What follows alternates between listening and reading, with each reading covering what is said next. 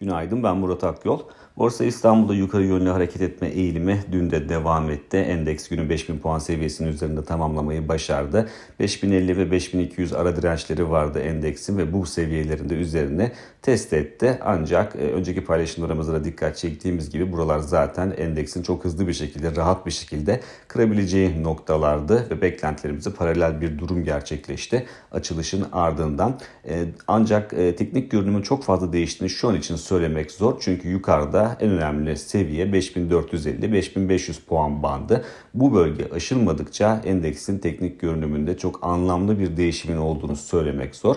Dolayısıyla son iki gündeki yükseliş e, olumlu bir e, trende işaret etse de 5000 puan seviyesinin üzerinde tutulması e, psikolojik açıdan bir destek olarak çalışabilecek olsa da e, teknik açıdan önemli olan şey 5500 puanın aşılıp aşılmayacağı olacaktır. Dolayısıyla haftanın son işlem gününde endeksin e, bu bölgeye ne ölçüde yaklaşabileceğini takip edeceğiz. Yurt dışına baktığımızda ise orada tamamen e, sıkı para politikalarına yönelik endişeler fiyatlara yön veriyor. TÜFE rakamı Amerika'da yüksek gelmişti. Perakende satışlar e, rakamının da güçlü olduğunu görmüştük.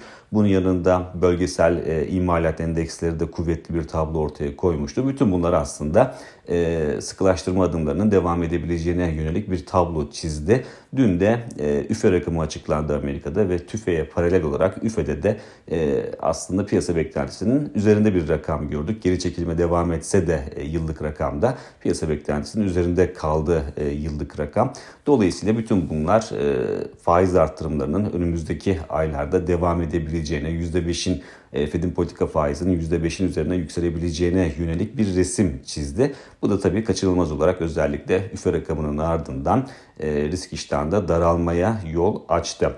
E, haftanın son işlem gününe baktığımızda ise bugün aslında piyasalara yön verebilecek önemde e, bir makroekonomik veri bulunmuyor. İçeride ise Merkez Bankası piyasa katılımcıları anketini açıklayacak. Ankette özellikle tüfe beklentilerinin ne yönde değiştiği izlenecektir. Son ankete baktığımızda 12 ay sonrası için beklentinin %30.44 olduğunu görüyoruz. Dolayısıyla bu rakamın e, hangi yöne doğru değişeceği piyasalar açısından önemli olacaktır ama bunun tabii ki e, dinamiklerde, piyasa dinamiklerinde anlamlı bir değişime yol açmasını da beklememek gerekir.